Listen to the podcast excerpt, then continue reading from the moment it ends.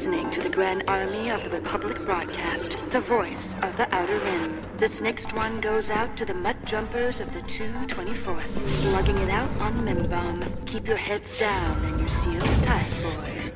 Who's next? Fives? Alright, alright, alright. What is up, Clone Army? I am back for part two of my. I don't want to say it's a review. I guess it's just, you know, my thoughts as I'm going through the Rising Storm, the High Republic novel. So this is just part two. I should say welcome to another episode of Drives with Fives. And I'm just gonna get right into it.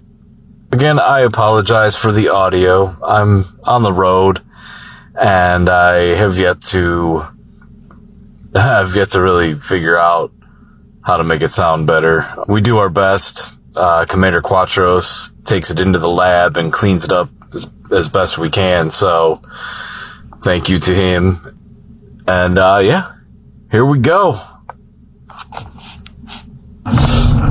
So, a little more about Bell Zettifar that we learned in Light of the Jedi. His master is presumed dead, at least by the Jedi. Loden Greystorm, which is just such a BA name for a character. Uh, and I actually really dig this character. I hope that we see him some more, or, you know, read more about him. But he does make his appearance in this book. And a lot of times I think, okay, Disney owns Lucasfilm. And, you know, Disney's usually all like happy, good stuff, basically. And thankfully, we're not getting any lightweight stuff here. This is some heavy, hardcore, even for Star Wars in some ways, this is some hardcore stuff. But, but there's a chapter about Loden and he got captured. Okay, in light of the Jedi, he got captured by Marchion Ro. Marchion Ro actually carries Loden's lightsaber, which is cool. I, I mean, I, I think it's cool that he uses it. Obviously, he's not rocking the skill of a Force user, but anyways, so Loden's captured, and I mean they've got his eyes clamped open. He's all strapped into a bed in a laboratory, and I don't. They haven't revealed what kind of tests they're running on him, but I imagine they're doing all kinds of messed up stuff to him. And he cannot sleep every time he starts to drift away and get tired, which obviously he can't even close his eyes, but they drug him to keep him awake. I mean, that's some sick bleeping stuff, right? And it sounded like it's not very clear to me if Marchion Ro had used Loden's lightsaber to cut off Loden's Leku completely, partially, one, both. Um, it's not very clear, but early on in his imprisonment, that's what happened. Uh, Loden is a Twi'lek, or Twi'lek, however you want to pronounce it. Um, I mean, they've tortured this guy, and they're continuing to torture him, clamping his eyes open, keeping him awake. Um, he's gonna lose his mind. Hopefully, they hint in that chapter that he there may be a window for him to escape.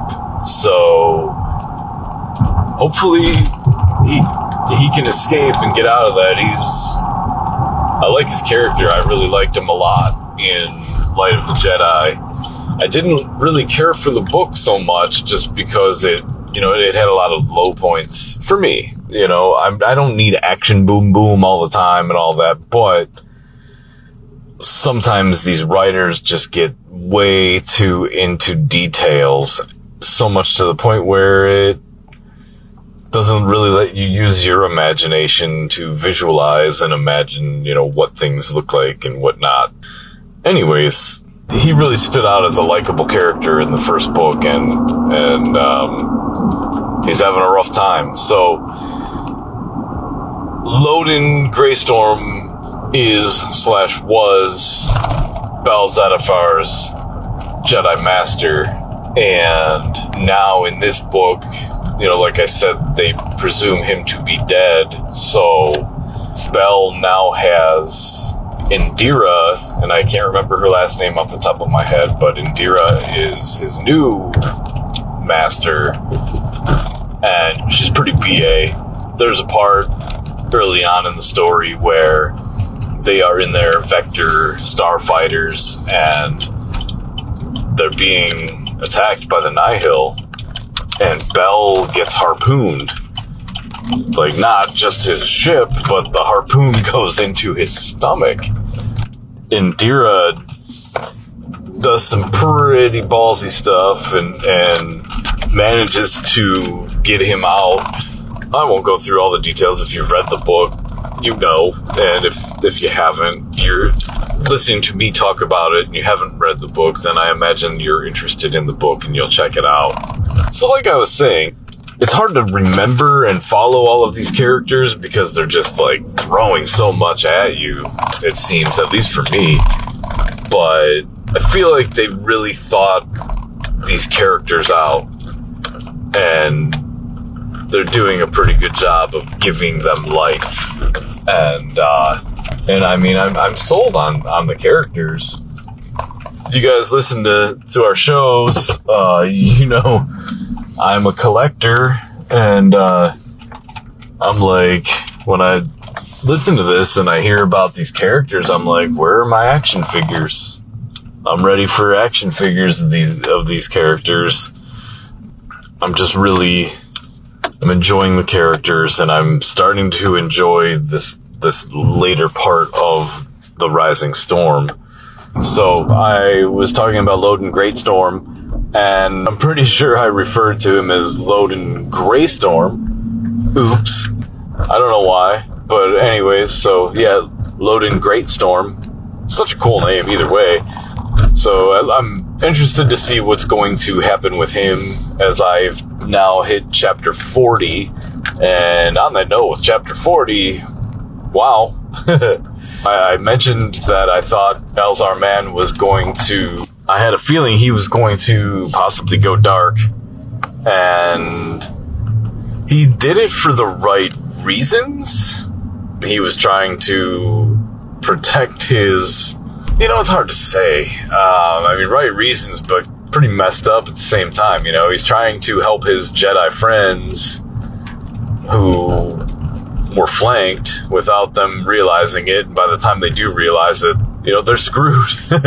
and um, so, you know, here are these Jedi in their vectors with Porter Engle surfing on the back of one, which cracks me up. I just I picture this guy as this like really old samurai with like a Santa Claus beard and maybe a little bit of Santa Claus belly this is what I picture him to look like, and um, so it cracks me up to picture him surfing on like the top of a you know Jedi starfighter, and uh, they're being flanked by the Nihil.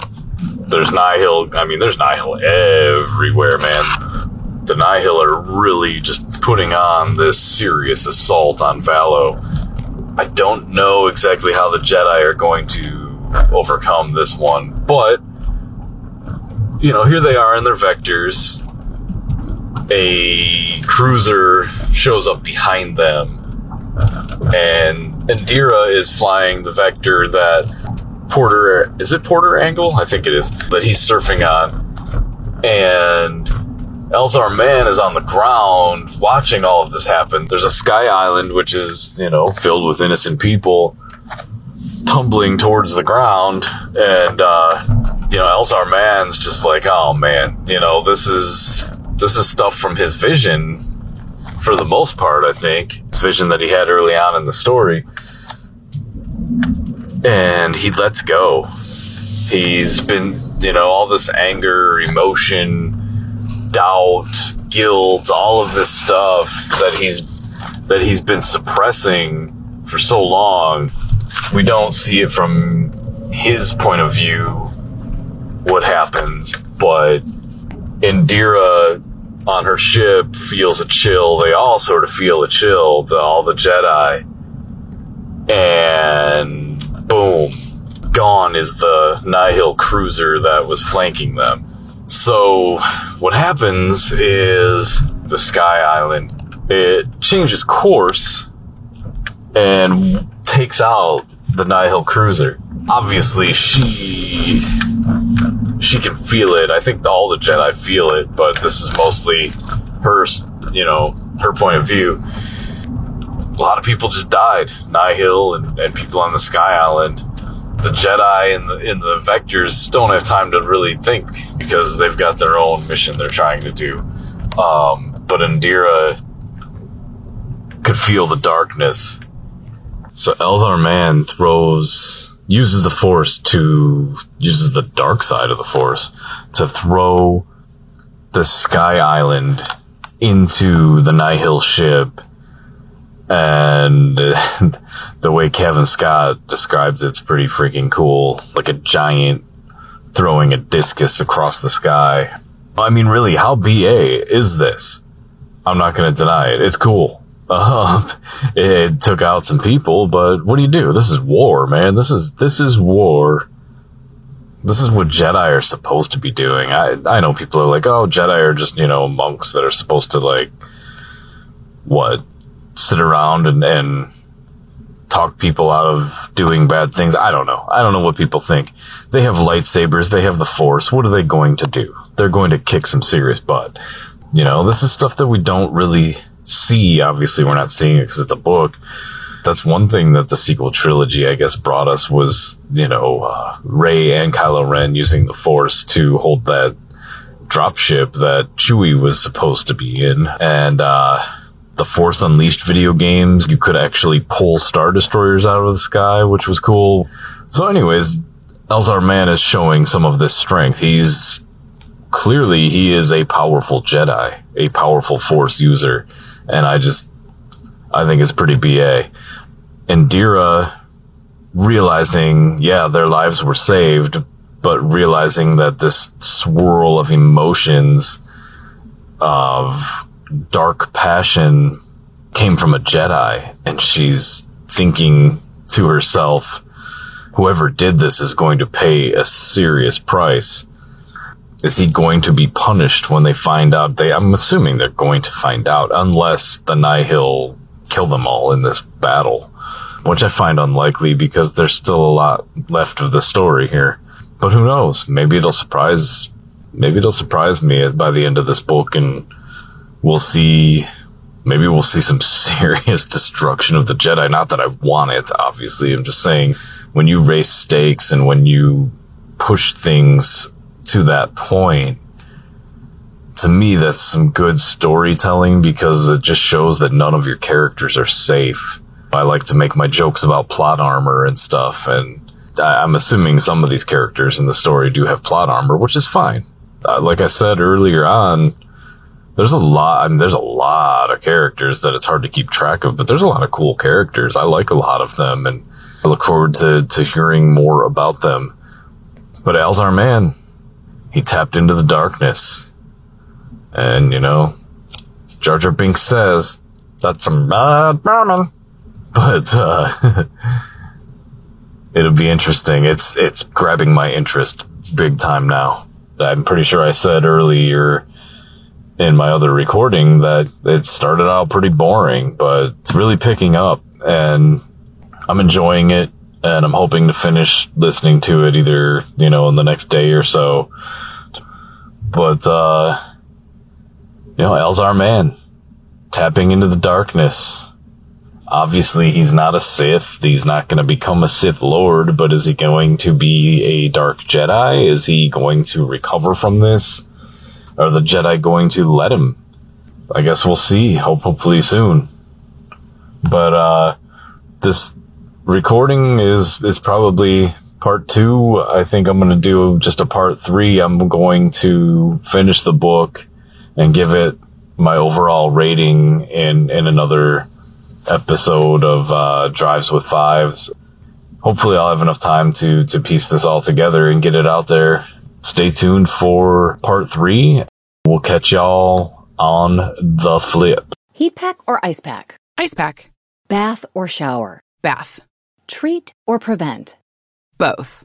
Nurtec ODT Rimegepant 75 milligrams is the first and only medication proven to treat and prevent migraines in adults. The choice is yours. Don't take if you're allergic to Nurtec ODT. The most common side effects were nausea, stomach pain, and indigestion. For important safety, prescribing, and patient information, visit nurtec.com. Talk to your doctor about Nurtec ODT.